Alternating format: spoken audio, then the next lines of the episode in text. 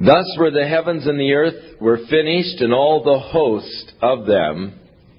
And on the seventh day God ended his work which he had made, and he rested on the seventh day from all his work which he had made. And God blessed the seventh day and sanctified it, because that in it he had rested from all his work which God created and made. So we find the creation of the earth in chapter 1, the placing of man upon the earth, and then the declaration that on the seventh day God rested. Not that he was tired because of all of the energy that had been expended in the creating of the earth, because God is omnipotent, that means he can't get tired. But he had finished his work. And so he just rested from his work. In other words, there's nothing more to create. It's all been created. If, if God really took the day off and just kicked back and did nothing, the earth would go to pieces. Uh, because uh, the Bible says not only was all things, were all things created by him, but by him all things are held together. And so God rested from his creative works. All that had been created, all that is to be created, was created in that span. Nothing new is now being created. We're now in sort of a closed in system. Nothing new is being created. There has been since that day a gradually a gradual deterioration of everything. Uh, the second law of thermodynamics Everything is now gradually wearing down and slowing down and in the process of decay. Sir Jean said that the universe is like a giant clock that was wound up and is slowly running down. And so God cre- uh, ceased from his creative forces and uh, from the creation of anything new. Now, God rested and from creation, so he sanctified or set apart that seventh day as a day of rest. And God established with Israel a covenant that they should keep that Sabbath day through all their generations. Someone said, Well, when did the church start worshiping on Sunday? And those of the church who still enjoy worshiping on Saturday try to blame Constantine for the change to Sunday worship. But there are indications, even in the book of Acts, that they were gathering together on the first day of the week to break bread. Also in uh, the letter to the Corinthians, Paul talks about when they gather together on the first day of the week uh, to uh, bring their offerings in so that there would be no collections taken while he was there. Tertullian, one of the early church fathers who antedates um, Constantine and the whole uh, development under Constantine, uh, said that there were many Christians in that day who felt that the only day really uh, in which they should take communion was the first day of the week because that was the day that marked the resurrection of Jesus Christ. Now, it is interesting that the number of Jesus in a numeric sense is the number eight, which is the number of new beginnings. Seven is the number of completeness. Six is the number of man, imperfection. But when you've hit the full cycle of seven, you have seven notes to the scale, seven basic colors. Uh, seven is a uh, seven days in the week, and uh, it's, a, it's a number that is uh, speaks and has a connotation of completeness in a biblical sense. So when you have finished the seven, you start a new cycle. Number eight then is the number of new beginning. It's starting over anew. So that in numeric uh, structures and all, the number of Jesus is eight, and all of the names for Jesus in Greek are divisible by eight the number of new beginning. And so it seemed like the early church met, many of them on the first day of the week, which would be the eighth day, the day that is the number for Christ. But there really shouldn't be any hang up on it, because Paul said in Romans 14, one man esteems one day above another, another man esteems every day alike. Let every man be fully persuaded in his own mind. In Colossians chapter 2, he said, Don't let any man judge you in respect to holy days, new moons, Sabbath days, which are all a shadow of things to come, for the substance is of Christ. In other words, the Sabbath days were just a shadow of things to come. They aren't the substance. A shadow is not substance. Substance creates a shadow. The substance is Jesus. The shadow that Jesus cast on the Old Testament was the Sabbath day. The day of rest. So that Jesus has become our Sabbath as Christians. He is our rest. We have ceased from our labors. We enter into His rest. And so Christ is our Sabbath. He is our rest. And the Sabbath days of the Old Testament were all looking forward to Jesus Christ who would bring rest. No longer is there a righteousness of works or of the law, but the righteousness now is by faith resting in Jesus Christ. And the one mark about those people who make such a big deal over a particular day to worship is they really don't have any rest. They're still seeking uh, to achieve a righteousness before God by keeping the law. And they have not entered into the substance, into Christ, and into that rest that is in Jesus Christ. The Sabbath law was given according to Exodus chapter 22 to the nation Israel and to those who would proselytize into the nation, becoming Jews as a proselyte. Then they were forced to keep the Sabbath day, or to the strangers that were in Israel. They also were forced to keep the Sabbath day. But the Sabbath day was never a regulation that was laid upon the Gentile church. In fact, in the book of Acts, when certain brethren came to the Gentile church of Antioch and began to trouble the brethren, saying that you cannot be saved except you keep the law of Moses and be circumcised, Paul and Barnabas came down to the church in Jerusalem in order to settle the issue once and for all. Peter testified of his call unto the Gentiles by God and of that initial work of the Holy Spirit when he went to them. But then Peter suggested that we not put on them a yoke of bondage, referring to the law, that neither we nor our fathers were able to keep. Paul and Barnabas testified of the marvelous work of the Holy Spirit among the Gentiles throughout the world where they were not keeping the law. And finally, James said, Well, I suggest that we not put on them any greater burden than to write to them and give them Christian greetings and tell them to keep themselves from things that are strangled, from fornication, and if they do this, they do well.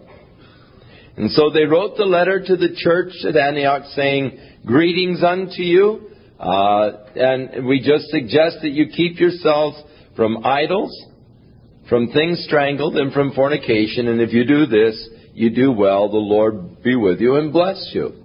But there was never any reference to the Gentile church of the Sabbath day or any of the rest of the law and the ordinances. Now, even that business of keeping yourself from things strangled and things uh, offered to idols. Paul even modified that when he wrote to the Corinthians.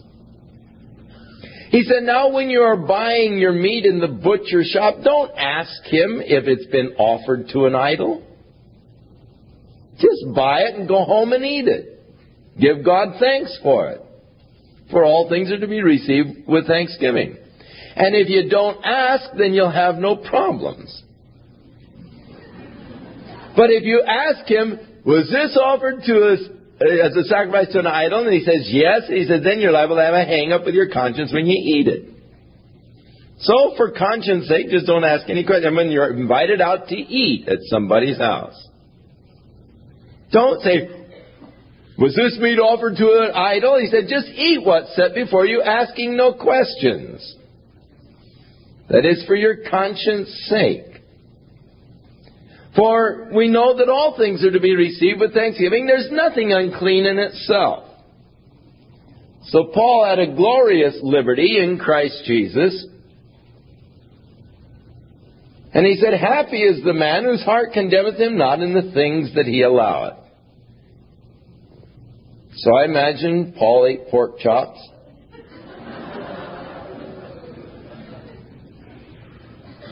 and had great freedom in these things, though he was a Pharisee of the Pharisees at one time. So, God, having rested, established, sanctified the seventh day, and made it as a covenant with the nation Israel, but God also established a pattern. Six days shalt thou labor and do thy work, and the seventh day you're to rest, the day unto the Lord. Now, it would be extremely healthy for all of us if we would take one day a week off and just kick back and do nothing. The Sabbath was made for man because man needs one day off out of seven. The reason why we have so much mental straining, the reason why we have so many heart attacks and all is because people haven't been following God's law of the seventh day. We keep going all the time. We don't stop to take a day off. And my wife says, Yeah, you don't. And I've been telling you to do it. But it would be healthy. It, it, wouldn't make you any more spiritual It'd just be good for you. You'd live longer if that's your goal.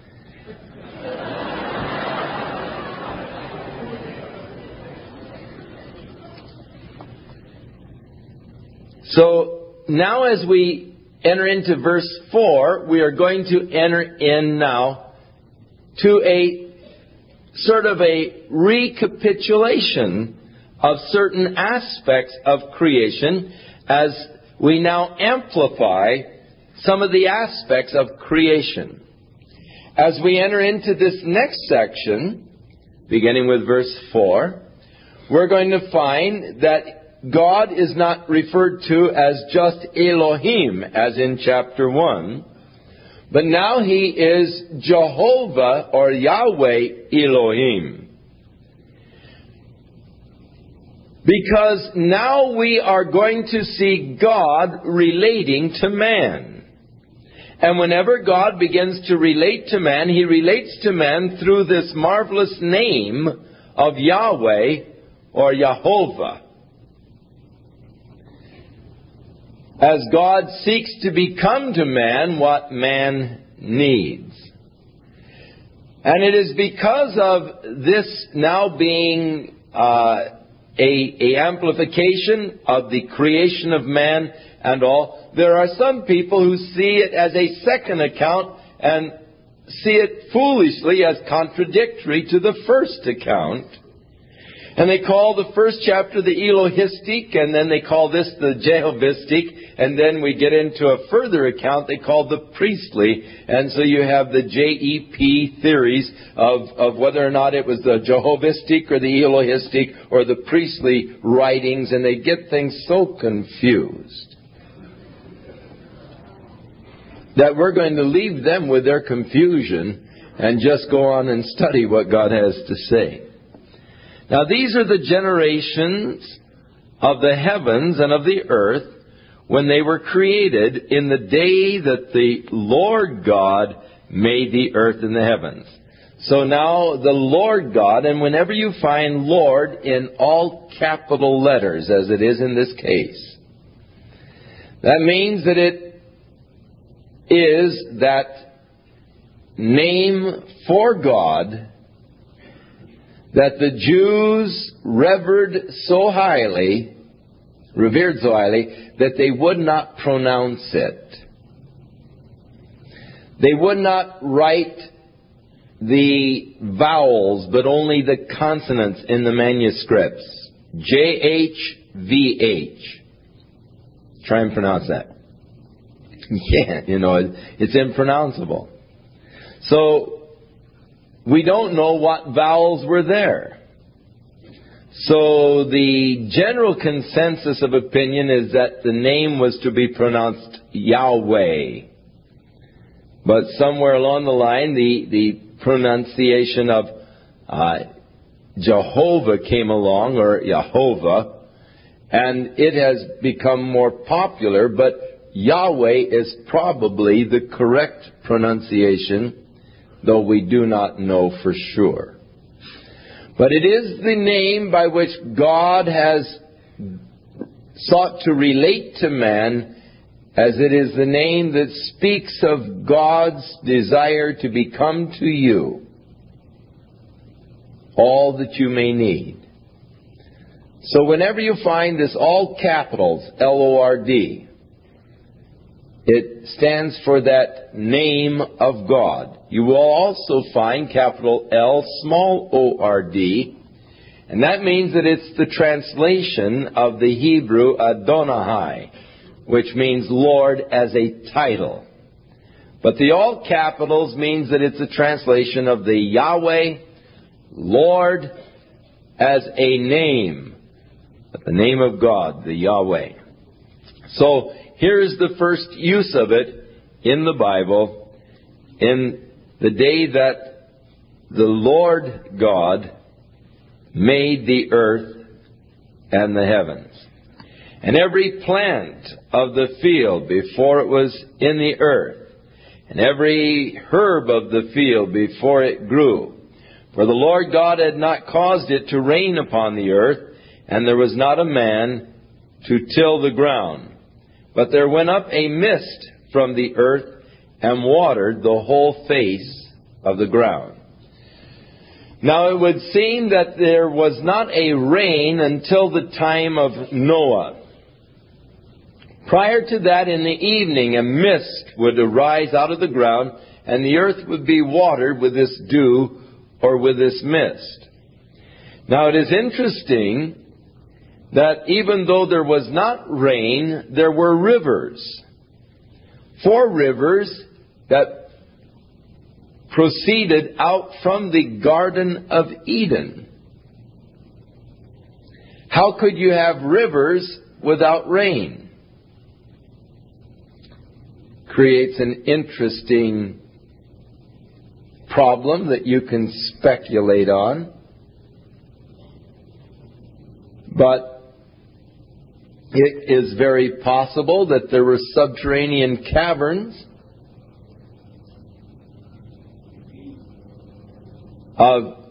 uh, with, with tremendous volcanic heat and forces, and water coming in from the sea through the subterranean caverns into this steam generator, so to speak, the volcano, the steam going up, and of course then condensing and flowing as water, and you could have uh, a water supply that way. You could have had, at that point, a lot of subterranean water. And of course, with this tremendous moisture blanket around the atmosphere, uh, it could have provided a humidity. And of course, at night, the mist going up, uh, the, the earth was watered by this way prior to the flood.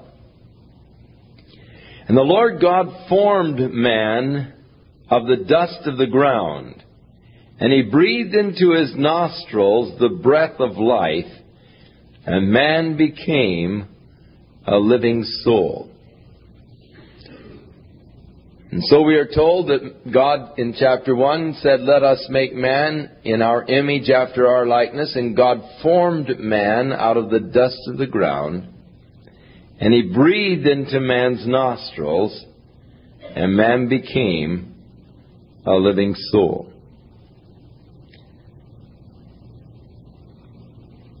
Created in the likeness of God,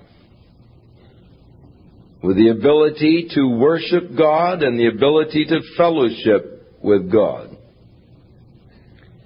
And the Lord God planted a garden eastward in Eden. So eastward would have been east of where he had created Adam. There is no way to really know directions. We don't know where the Garden of Eden was. There is no way of finding out where the Garden of Eden was because since that time there have been several cataclysmic changes of the Earth's geography which have changed the courses of rivers and mountains and, and the whole thing. There's a very interesting book by Immanuel Velikovsky entitled Earth in Upheaval, in which he shows that the Himalayas and the Andes have both been formed in actually very recent years. Uh, there are indications that Lake Titicaca that there were civilizations around the lake when the lake was at a much lower altitude, down about 7,000 feet or so. But in the last 5,000 years, there's been a thrust upwards of the Andes, and thus uh, the, form- the, the lake now being at around a 10,000 foot elevation. Uh, but the, the, book is, is quite interesting and quite challenging mentally, but uh, all it is uh, basically declaring is that there have been many changes of the earth's surface during the time of man's history. The flood, no doubt, altered the whole geographical face of the earth. And there is one interesting little a scripture that we know very little about, but there's just sort of a side comment concerning the time of Peleg. That it was in his time that the earth was divided. Now there, some of the latest theories are concerning the continental drifts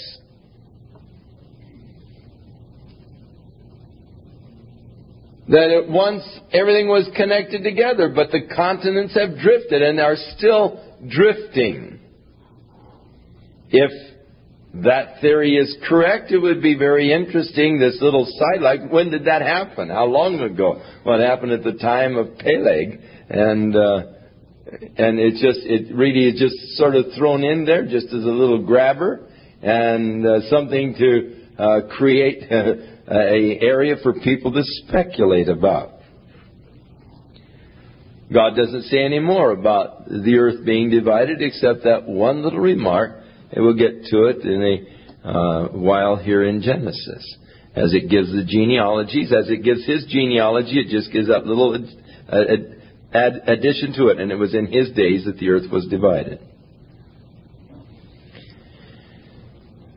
So the Lord planted a garden eastward in Eden. And there he put the man whom he had formed. And so God made really a special place for Adam. He formed this garden, or he planted this garden. And then he placed man in it. And out of the ground made the Lord God to grow every tree that is pleasant to the sight and good for food. The tree of life also in the midst of the garden, and the tree of the knowledge of good and evil. So here was a beautiful garden, blossoming trees and fruit bearing trees, all there for man to just enjoy. It must have been absolutely fabulously beautiful. God planted a garden, put in it all these beautiful flowering trees and fruit bearing trees. And in the middle of the garden, there were two trees one, the tree of life, and the other, the tree of the knowledge of good and evil. And a river went out of Eden to water the garden, and from there it was parted and became into four rivers. The name of the first is Pison. That is it which compasseth the whole land of Havilah, where there is gold. Now, if you can only figure out where that is, you could go prospecting. Havilah, where is it? I don't know. But as I say, the whole structure of the earth has been so changed that there's no way of knowing, really. The gold that, in, that is of that land is good. There's also bdellium and onyx stone. And the name of the second river is the Gihon, and the same is that which compasseth the whole land of Ethiopia, but no doubt a different location than where it is today. Some believe that this perhaps is a reference to the Nile River, but there is really very little relation between the Nile and the Tigris and the Euphrates, which the next two rivers, the third river, the Hiddekel, is actually the Tigris River. That is it which goeth toward the east of Assyria, and the fourth river is the Euphrates. So, two of the rivers, the Tigris and the Euphrates, and some believe that these other two rivers were actually sort of channels that connected uh, the Tigris and the Euphrates. They're in the Babylonian plain. And uh, they have, most of them, tried to locate the Garden of Eden somewhere. They're in the Babylonian plain between the Tigris and the Euphrates River. They say that that is the cradle of civilization. And the Lord God took the man and put him into the Garden of Eden to dress it and to keep it. Now, notice it, wasn't that man didn't have anything to do. God put him there to dress the garden and to keep it. Some people picture heaven as, you know, sitting on a cloud and playing a harp and twiddling your thumbs in between numbers. Like, you know, there's going to be nothing to do. Not so. God placed man in the garden to dress it and to keep it. Life would be awfully boring if there were nothing to do. But the labor that man expended in the garden wasn't sweating kind of labor. That didn't come until after his sin that he was going to earn his bread by the sweat of his brow. Up to then, it was just a matter of taking care of it, a caretaker, and dressing it and keeping it. Far from the concept that the modern ecologist are trying to throw a guilt onto the Bible, saying that the man's raping of nature comes from the Bible because God said to have dominion over the earth, and, thus man just feels that he can just do anything he wants and destroy it. And thus the Bible is to blame for all of the ecological damage in the world today. Oh, how stupid can people get?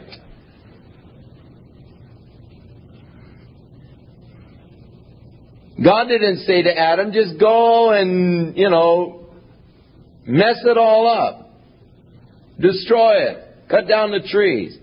He said, no, dress it and keep it. Really, I believe that only a child of God has a true appreciation of nature.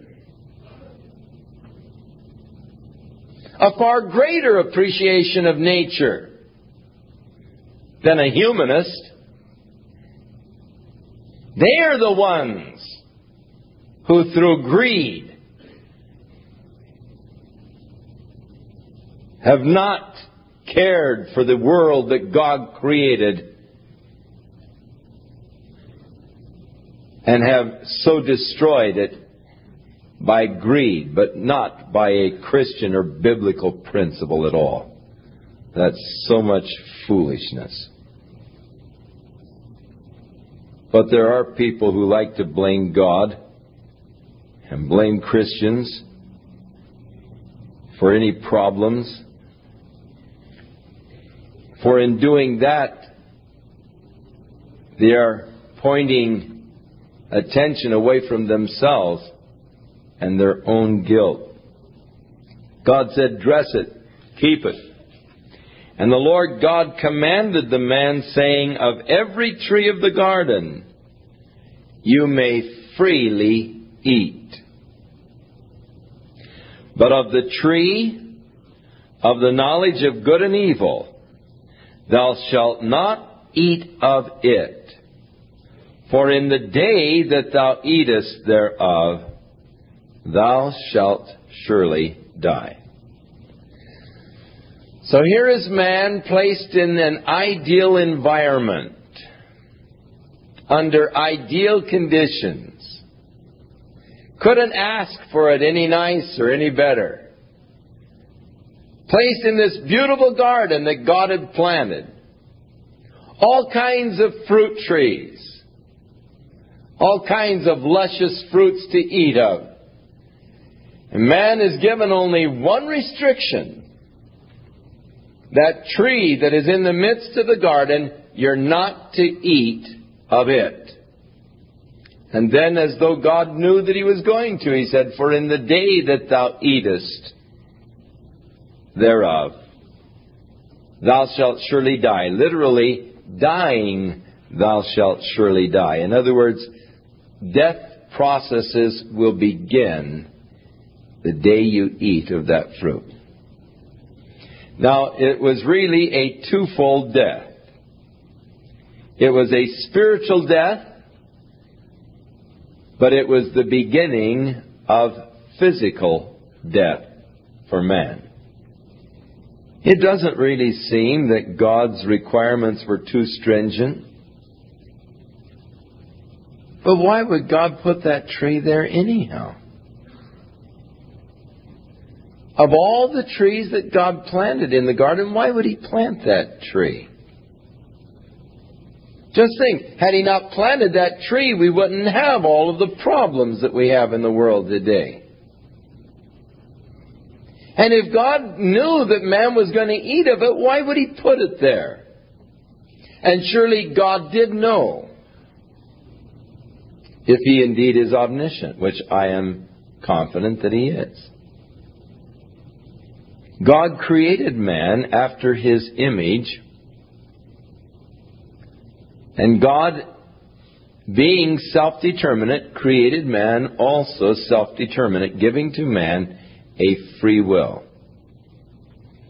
One of the most awesome things that you have is the power of choice.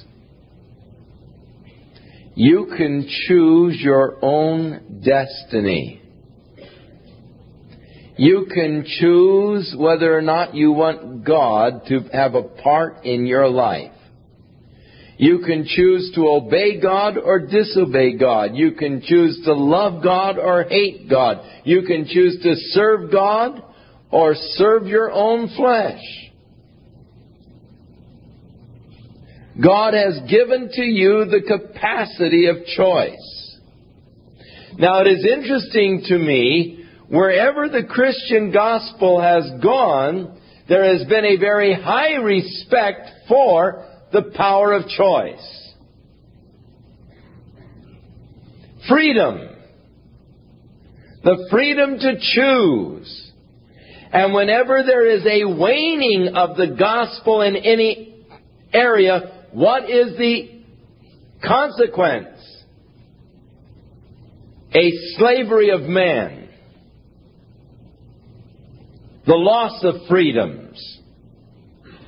Look at those nations ruled by communism today.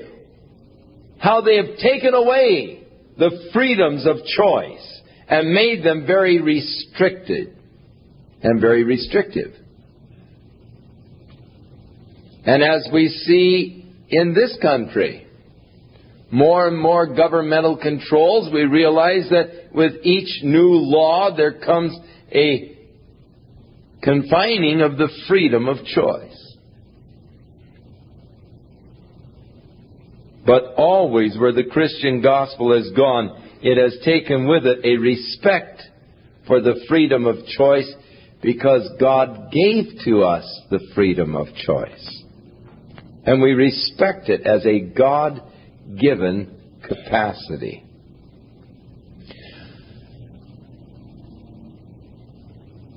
But what value would it be to have a freedom of choice if there was nothing to choose?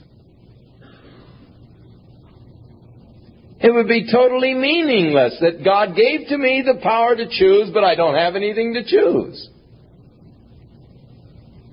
It's all there, it's all laid out.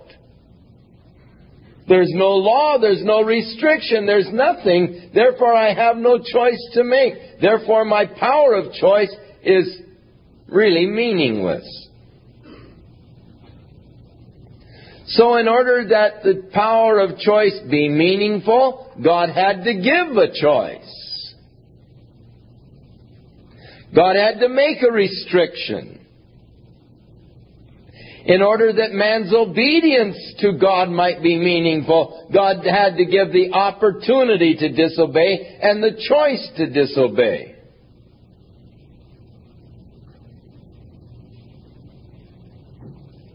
The power of choice is the thing that makes man something other than a robot. God could have made us all robots with no choices, every decision coming from a superior mind that is controlling every action, every decision uh, of my whole life and my body and everything else. But God didn't want a bunch of robots. Because you could never receive meaningful love or meaningful fellowship from a robot. For love to be meaningful, the power of choice must be there. For obedience to be meaningful, the power of choice must be there. And so that my worship of God, my love for God, might be fully meaningful to God, He gave to me the capacity of choice. I don't have to worship Him. I don't have to love Him. I can choose to do it or not to do it. That's my choice. But when I choose to love God, then my love for God becomes meaningful unto God because it's a choice.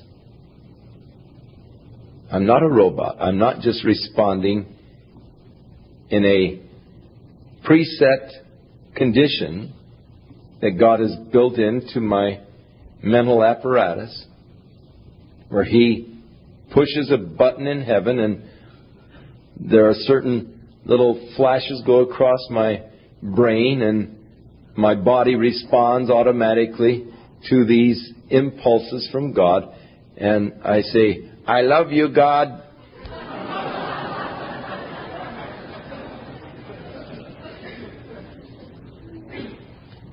Doesn't turn anybody on.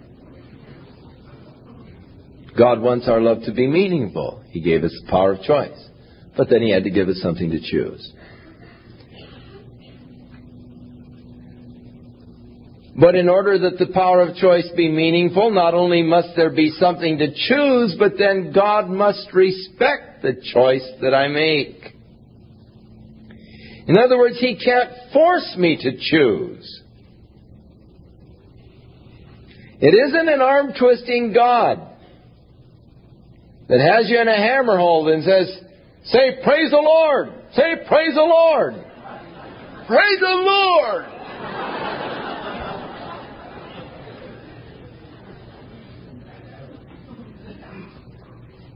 if he forced me to choose, then it's no longer meaningful. So he respects the choice I make. If I make a choice that, oh no, you can't do that, then what's the value of having a choice? So God has given me the free will, the power to exercise that free will, and then He respects the choices that I have made. Ooh, that's awesome. For that means that I have the capacity to choose my own destiny, to be with God or not to be with God. And when I make my choice, God respects the choice that I make. And if I choose not to be with God, He honors that choice. Now, this is why it is so ridiculous to say, well, how can a God of love send a man to hell? He doesn't. He never did, He never will. Man goes there by his own choice, which God respects and honors. If you choose to go to hell, God will respect your choice. Otherwise, giving you the power of choice would be meaningless. And then so it is very awesome to realize that capacity of God, that godlike capacity that I have of choosing, choosing my destiny. Now, God calls upon us to make a choice, and God does seek to influence our choices. But when you come to the bottom line, the choice is yours.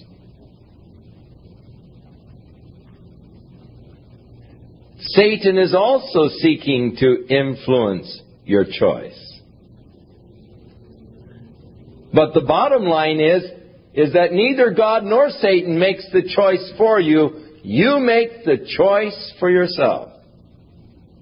Every man is responsible for his own destiny. God has created us that way. And so he placed the tree.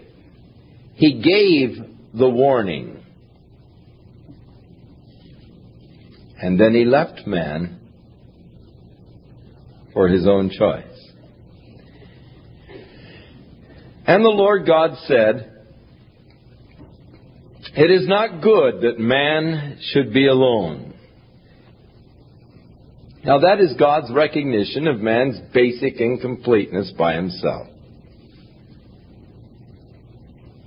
God, when he looked at man, said, It's not good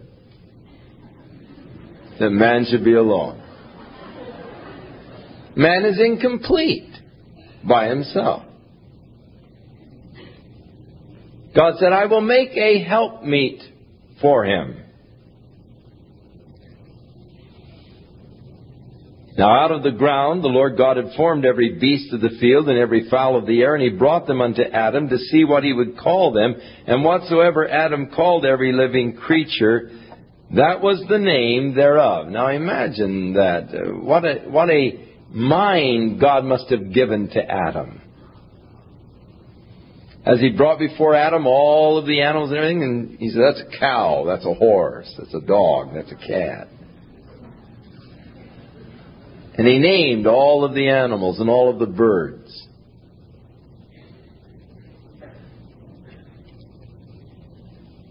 But in all of the animal kingdom there wasn't found a companion or a helpmeet for Adam. And so the Lord God caused a deep sleep to fall upon Adam.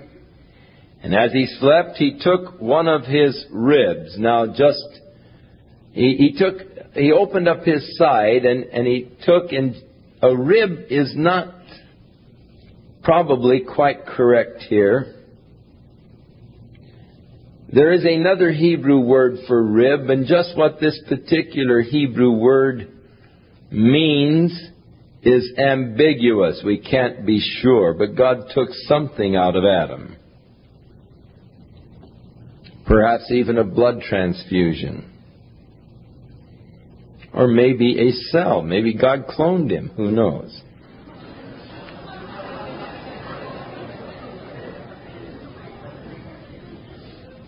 Interesting concept, this cloning bit. Realizing that the cell is far more complex than we originally thought.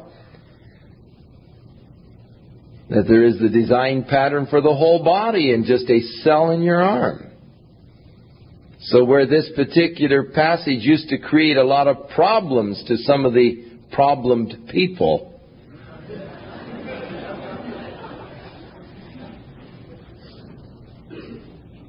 all of a sudden it looks like something out of uh, science fiction. That man has just about come to the place where we can clone, they think. And they're talking a lot today. In fact, there's a, quite an interesting book that's created quite a controversy on cloning. But God took out of Adam's side, and we'll say ribs just because we don't know what it is, and he closed up the flesh instead thereof, and the rib which the Lord God had taken from man made he a woman and brought her unto the man.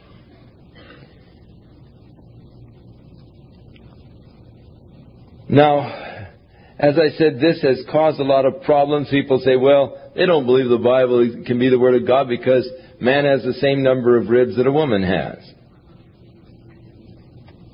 Well, that sure isn't very logical thinking by the person who presents that kind of an argument, is it?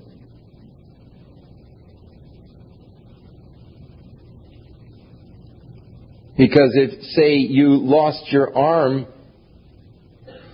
in an accident, it doesn't mean your child is going to be born without an arm, does it? Or you've chopped a finger off, it doesn't mean if you have a little boy, he's going to be missing his index finger. So if God took a rib out of Adam, it wouldn't mean that his child would be minus that rib. You'd have to go find Adam's skeleton someplace to see if there was a missing rib. You couldn't, you know, look at man today and say, well, man has the same number and all, because that would not follow. We know better than that.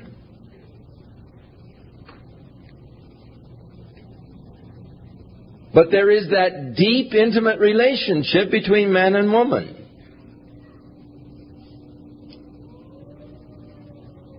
So deep that Adam said, This is now bone of my bones and flesh of my flesh, and she shall be called Ishish, because she was taken out of Ish.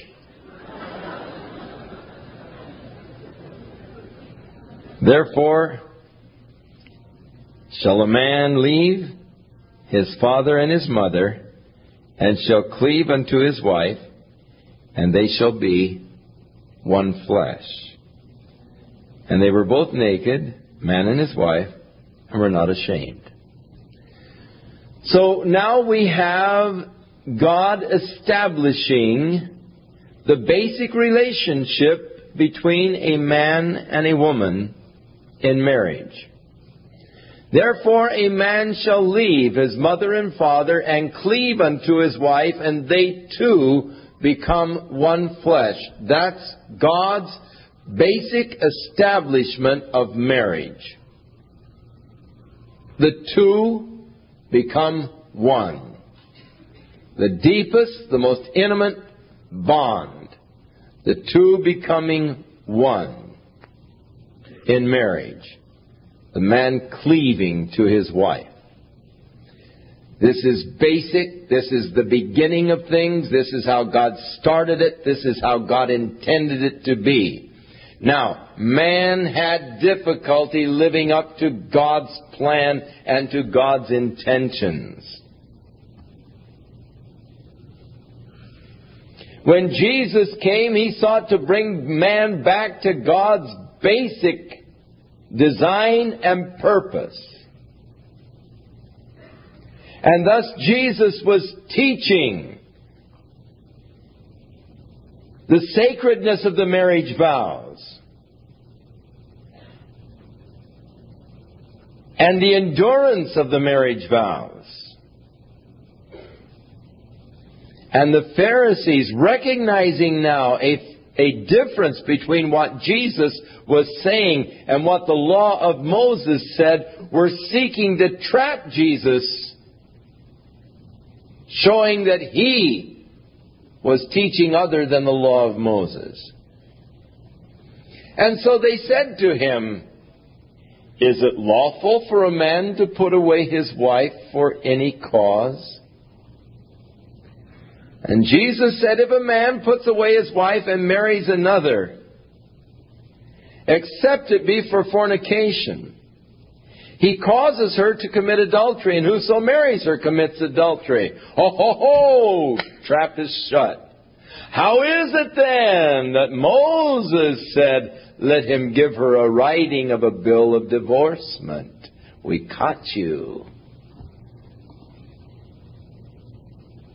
You're saying something contrary to Moses' law. We know that God gave the law to Moses. There's no question about that. We've trapped you. We've caught you. You're contrary to Moses' law. What did Jesus do? He went back and antedated Moses' law. Jesus said, In the beginning it wasn't so. For in the beginning God made them male and female. And for this cause shall a man leave his mother and father and shall cleave to his wife, and they two become one flesh.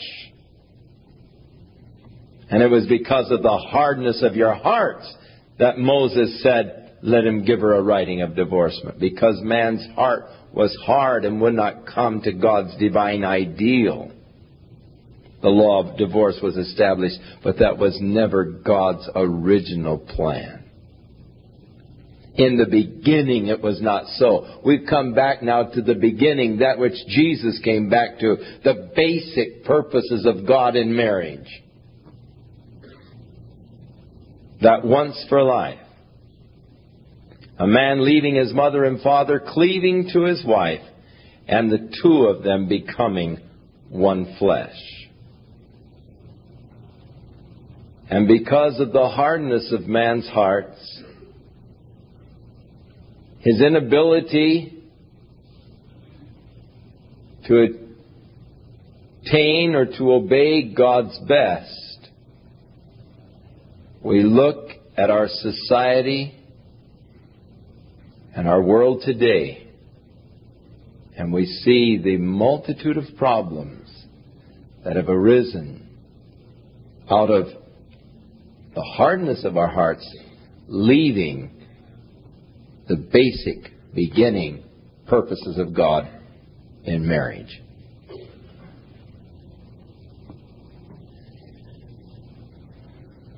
There's something wrong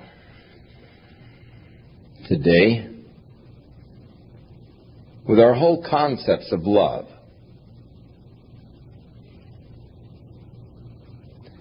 I get so tired of hearing a husband or a wife say, well, I never really loved them. I don't think I love them. I don't think I ever loved them. Listen, if you don't love, don't get married. Where's your head? What are you thinking about? That's a terrible thing to say to your mate. Well, I don't think I ever really loved you. It's tragic. So there's, there's a basic problem in our whole dating system. And one of the basic problems of the whole dating system is that couples are getting deeply involved physically without even knowing each other emotionally. That is in a true deep sense.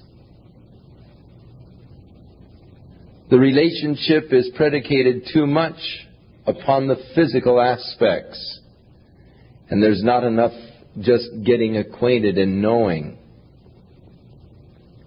You see, one of the characteristics of true love is that it is patient and it will wait for that God ordained time. And any guy that tries to hustle you along into bed before you're married doesn't really love you with the kind of love that you want your husband to love you. Get rid of him. That's the whole problem, you see. Couples are getting married without really knowing each other, without really loving each other, because too much emphasis has been on the physical aspects, which is not true love. True love will wait. Beautiful openness in marriage. There should be. They were both naked. They weren't ashamed. They shouldn't be. The two are one flesh. Now the serpent was more subtle than any beast of the field which the Lord God had made. And he said unto the woman, Yea, hath God said, Ye shall not eat of every tree of the garden? Now the serpent was not always what it is today. It didn't always writhe along on the ground. That is a part of the result of the curse. Living in the dust, eating the dust. What its mode of propelling itself was, we really don't know whether or not it was in erect position, whether or not it had even the capacity to fly. We really don't know. But Satan coming in the form of a serpent. First of all, question the Word of God. Hath God said, Ye shall not eat of all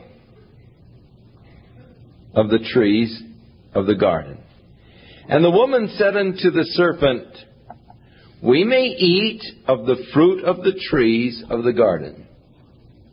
But of the fruit of the tree which is in the midst of the garden, God hath said, Ye shall not eat of it, neither shall ye touch it, lest ye die. Now that is Eve's sort of interpreting or adding to what God said. God didn't say anything about not touching it. She's sort of adding to what God has said. God just said, In the day that you eat of it, you will surely die. But God didn't say anything about not touching it. And the serpent said unto the woman, Ye shall not surely die. You see, first of all, the questioning of the Word of God, and then the second challenging of the Word of God, and this is always Satan's mode. The first thing that Satan does is he questions the Word of God. Satan is constantly seeking to create a question. Did God really say? Is that really God's Word? And look at the attacks that Satan has brought against the Bible. Hath God said? Was it really God who said it? And he is constantly challenging the Word of God. After challenging the Word of God, then he begins to question the Word of God. And then contradicts. Ye shall not surely die. And then he begins his lie. Jesus said he is the father of all lies.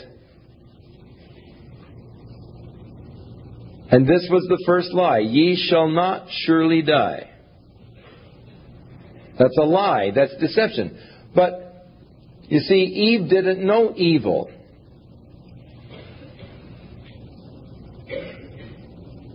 lest she was deceived. The knowledge of good and evil didn't come until she ate the fruit. At this point, all she knew is God said, Don't eat it. If you eat it, you will die. Now, Satan is saying, You're not going to die. But God knows that in the day that you eat of it, your eyes will be open and you will be as gods, knowing good from evil. The tree of the knowledge of good and evil. And that God is trying to really to protect himself. Now, the idea, and the second thing here, is the challenging of God's fairness. You see, he challenges the Word of God and then he challenges the justice of God. God is under attack. His Word is under attack. His justice is under attack. God doesn't want you to eat it because he knows that when you do, you're going to be as wise, you're going to be as gods, like he is, knowing good from evil. He isn't fair with you. He's trying to hold back from you something that is worthwhile, something that's desirable. God isn't really playing fair with you. He's trying to hold back to protect himself. How often Satan is challenging the justice of God. How can a God of love do this? How can a God of love allow this and so forth? Challenging the justice or the fairness of God. So when the woman saw that the tree was good for food, and that it was pleasant to the eyes, and a tree to be desired to make one wise, she took of the fruit thereof, and did eat, and gave also to her husband with her, and he did eat. Jesus said, All that is in the world, or I guess John said, All that is in the world, the lust of the flesh, the lust of the eye, and the pride of life. Look at the three lust of the flesh, lust of the eye, pride of life. Look how Satan hit her with a three pronged attack. Lust of the flesh was good to eat. The lust of the eye, it was pleasant to behold. The pride of life, a tree desired to make one wise as God.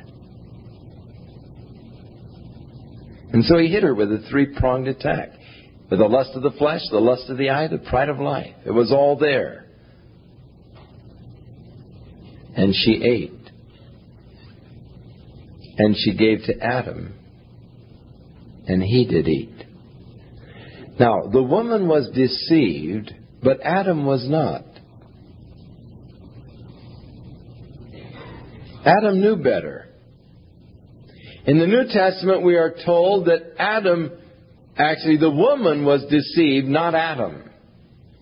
That is, Adam knew what he was doing. Adam's was a deliberate, willful choice against God's command, where the woman would had really been hoodwinked by Satan. She was deceived. And the eyes of them both were open, and they knew that they were naked, and they sewed fig leaves together and made themselves aprons. Suddenly, the lust of the flesh having been given into, they became very conscious of the flesh. The beginning of man's body awareness. For in this action, there was a inversion. God is the superior trinity of Father, Son, and Holy Spirit. Man made in the image and likeness of God was made an inferior trinity of spirit, soul, and body. The real me is spirit. I live in a body, I possess a consciousness or a soul. Made in the image of God, of the triune God, Father, Son, Spirit, man the inferior trinity, spirit, soul, and body, and man met God in the spirit level. With man's spirit uppermost, there was a beautiful communion and fellowship with God. But when man obeyed the body appetites, eating of this tree, man became inverted and he became body, soul, and spirit. The spirit now out of touch with God is dead. It has lost the awareness and consciousness of God. It's lying here dormant. And the uppermost thing that now rules the mind of man is the body and the body needs. The desires of the flesh now rule over man. So, every one of us, according to Paul, in times past walked according to the desires of our flesh, according to the prince of the power of the air that even now works in the children of disobedience, and were by nature the children of wrath, even as others, because I was born in this inverted way, body, soul, and spirit.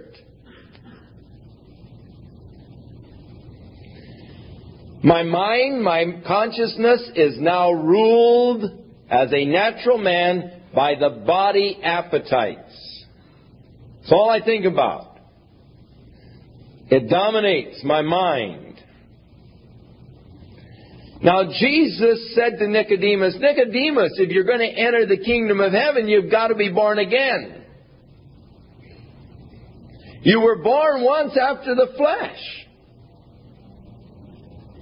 But you've got to be born again now of the Spirit.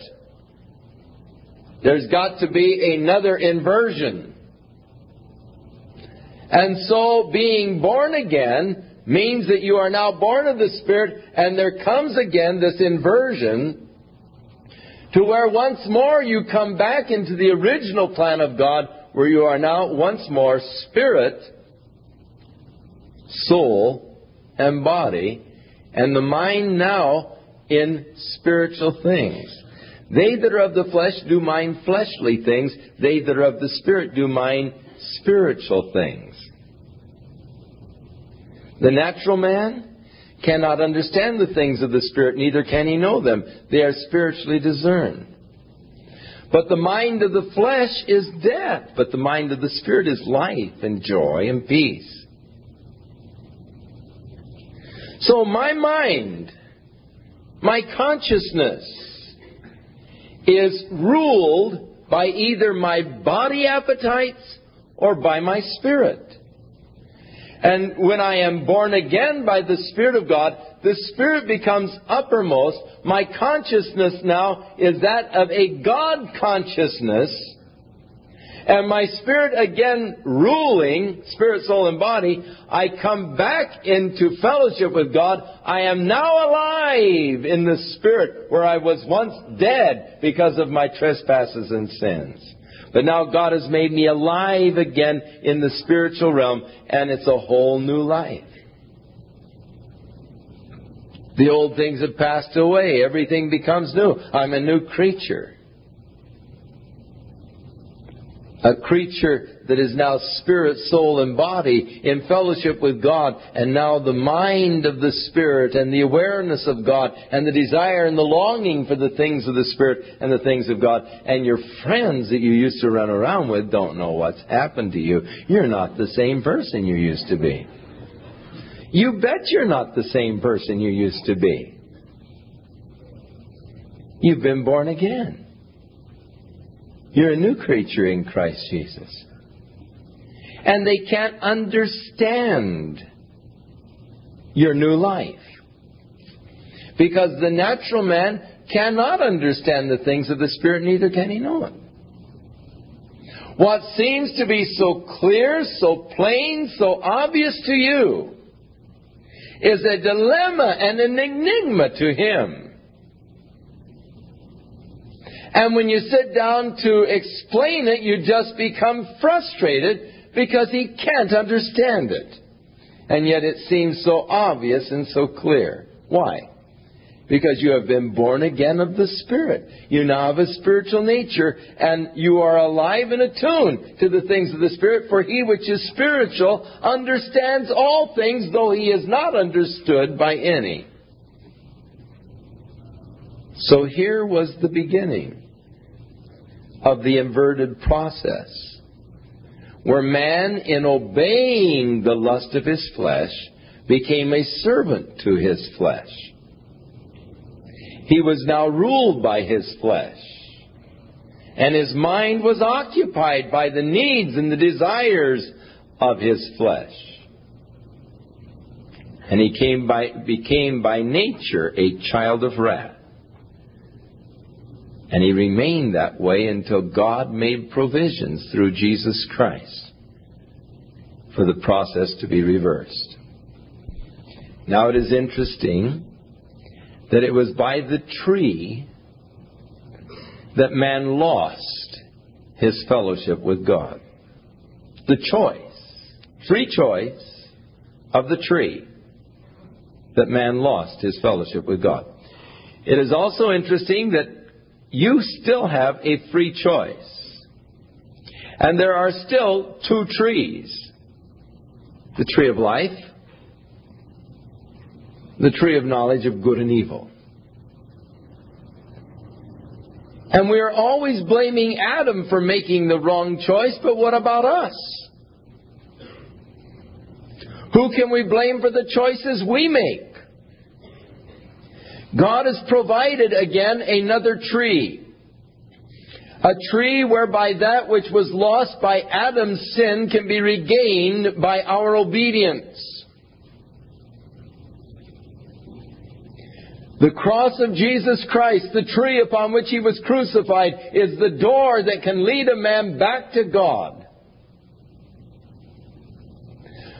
But you must choose to come by that tree. God does not force you. Even as Adam exercised that capacity of free choice in eating of the tree going away from God, God has ordained that you must exercise that capacity of choice by partaking of that tree of life through Jesus Christ and coming into fellowship with God. It's your choice. But the provision is made through the second tree, the cross of Jesus Christ, to reverse the process of Adam. Now they heard the voice of the Lord God as he was walking in the garden in the cool of the day. And Adam and his wife hid themselves from the presence of the Lord God amongst the trees of the garden. Notice now it isn't God hiding himself. It isn't God removing himself. It's man removing himself from God. God said, My hand is not heavy that I cannot save. My ear is not heavy that I cannot hear. Your sins have separated between you and God. Here we find the beginning of it. Man hid himself from the presence or sought to hide himself from God. And the Lord God called unto Adam and said unto him, Where art thou? Not that God didn't know, he wanted man to recognize it and confess it. And he said, I heard thy voice in the garden, and I was afraid because I was naked and I hid myself. And he said unto him, Who told you that you were naked? Have you eaten of the tree that I commanded you that you should not eat? And the man said, The woman whom thou gavest to be with me, she gave me of the tree, and I did eat. This is the beginning of buck passing. as Genesis, the book of beginnings. The first excuse, the first wife to get blamed for the husband's problems, not the last. Blaming his problems upon his wife, the woman that you gave me.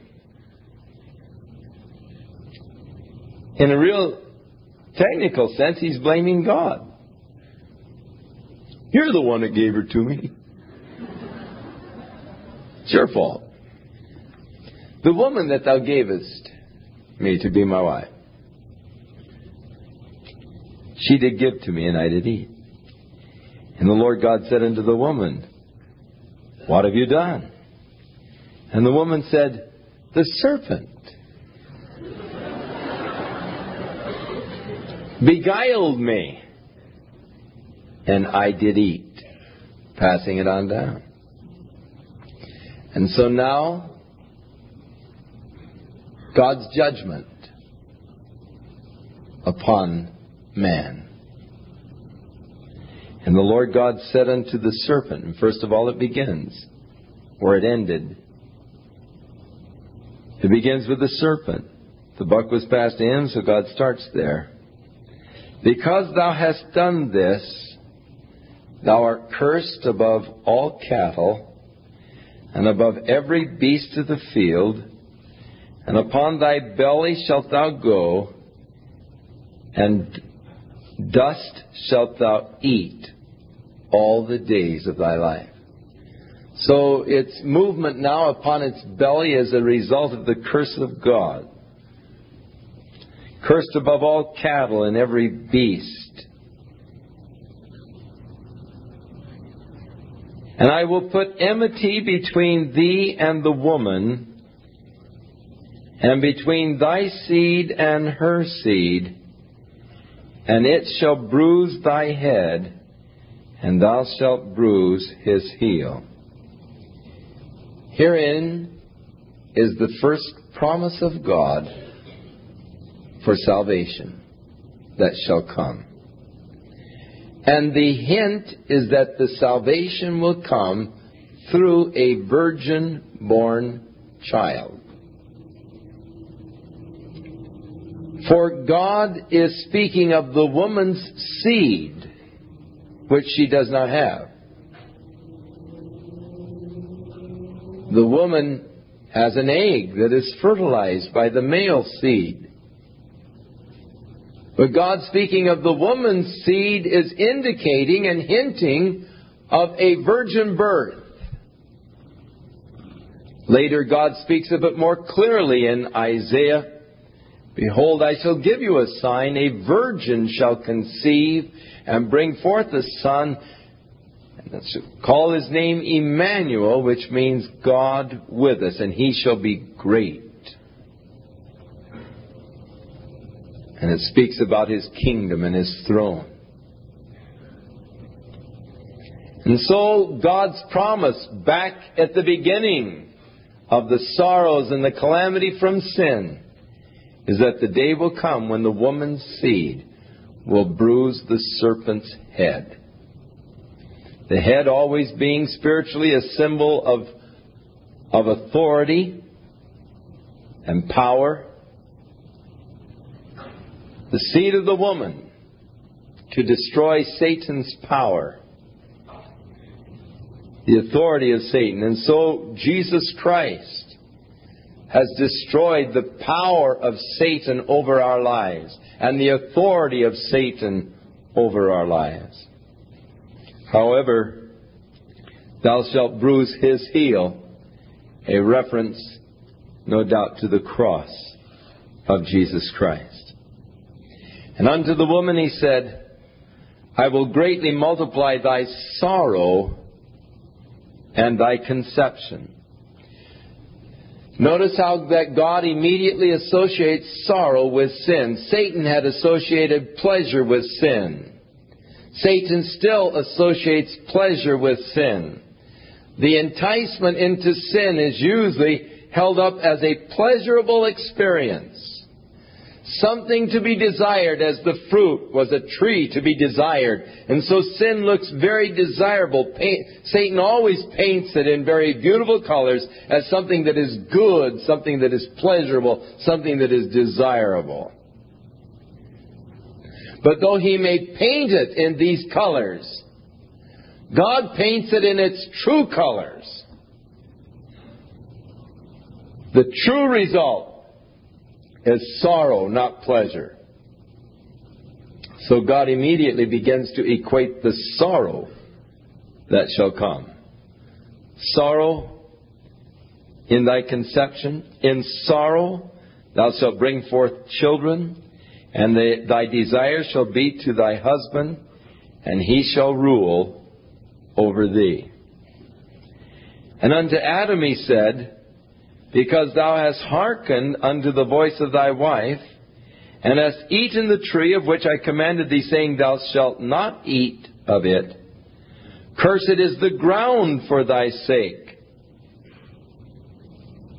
In sorrow shalt thou eat of it all the days of thy life. This is different from dressing the garden and keeping the garden that God had given. Now in sorrow he is to take his bread out of the ground. Thorns also and thistles shall it bring forth to thee, and thou shalt eat the vegetables of the field.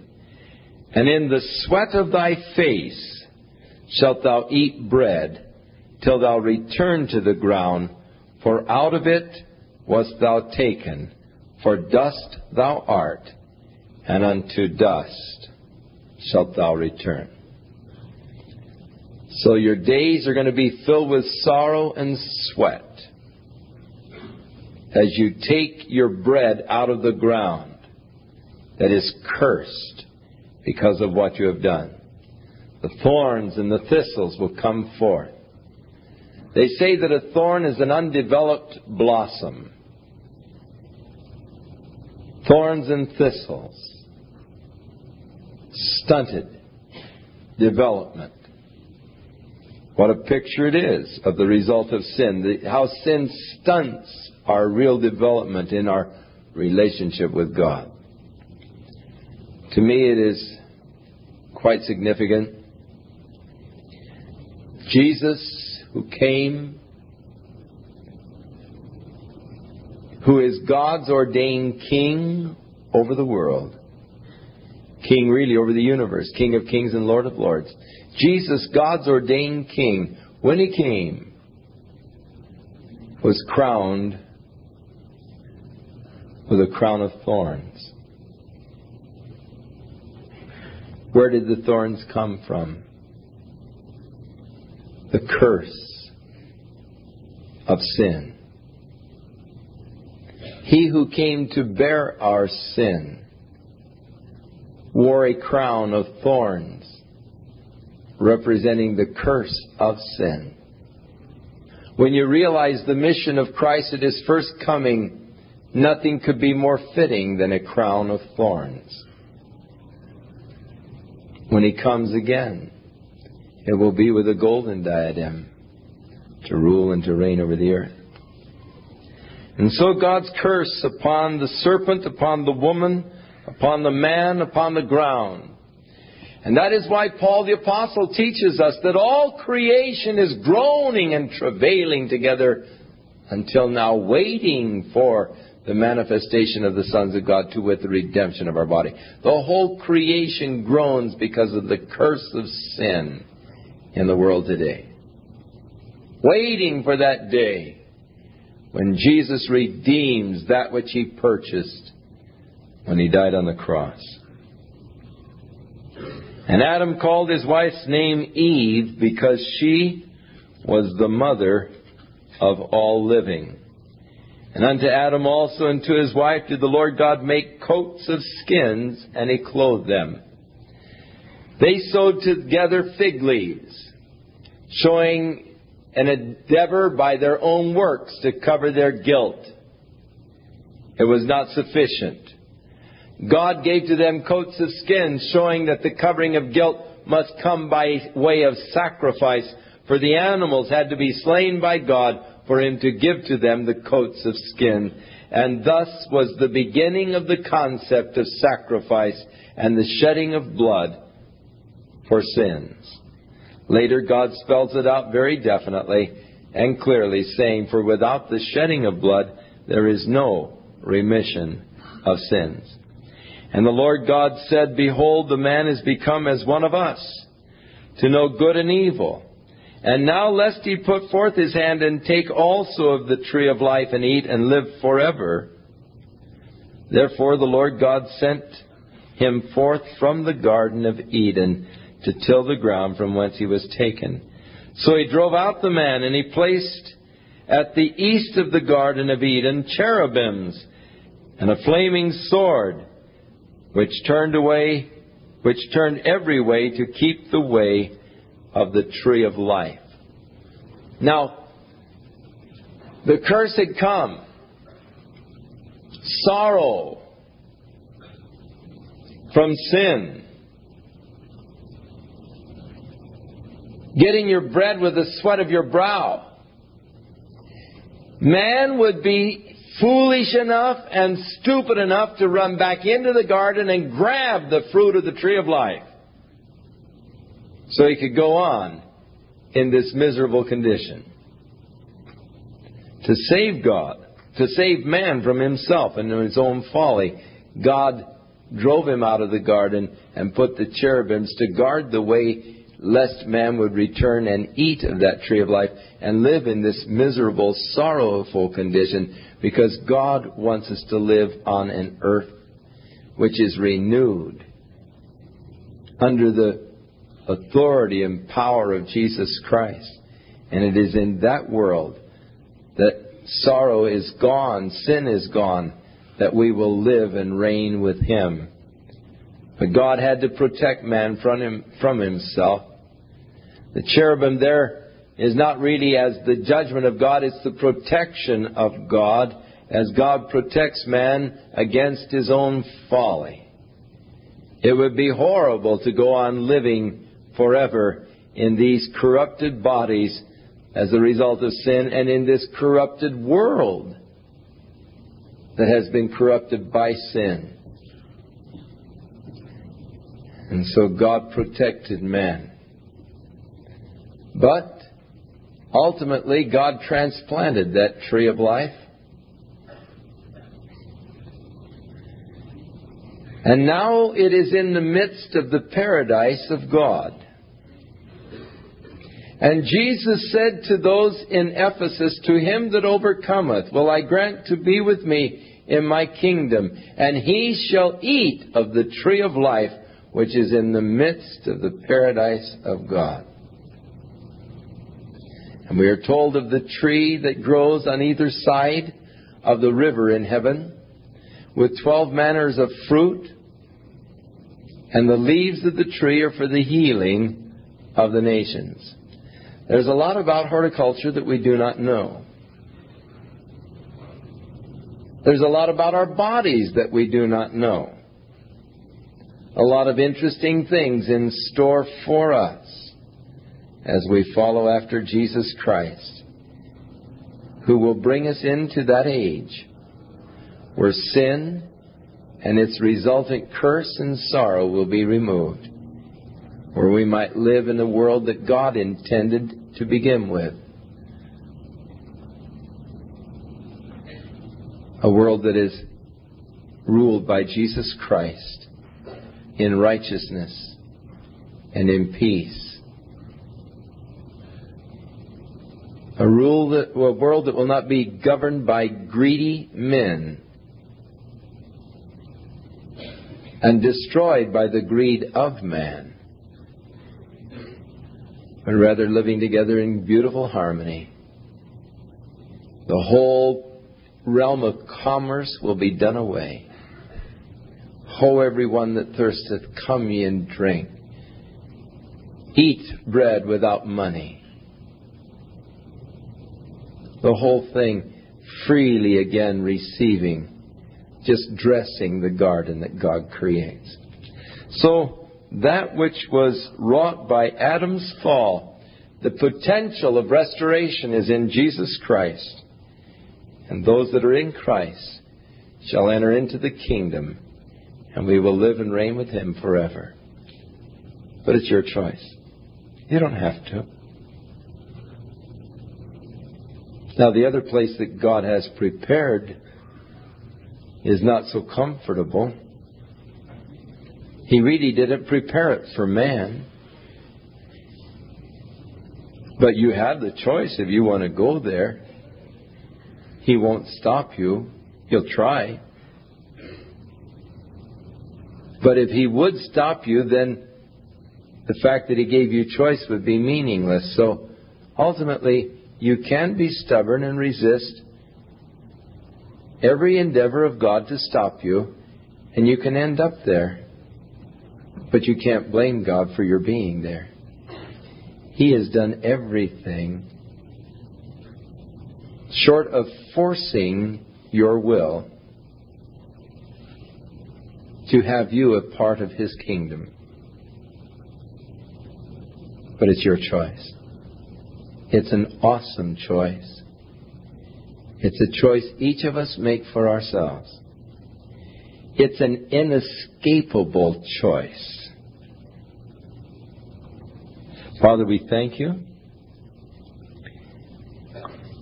for your love and for your Holy Spirit who has come to reveal thy love to us.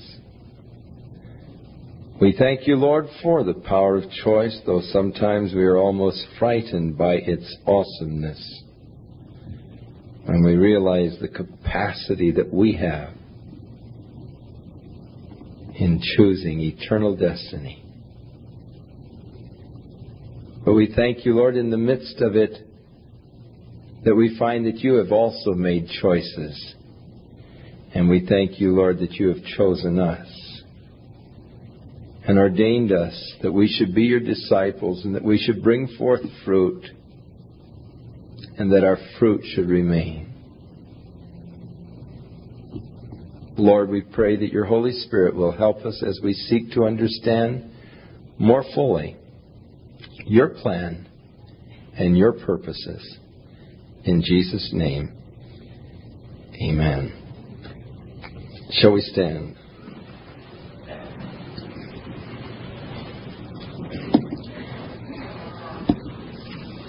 we went twice as far as we did last Sunday night.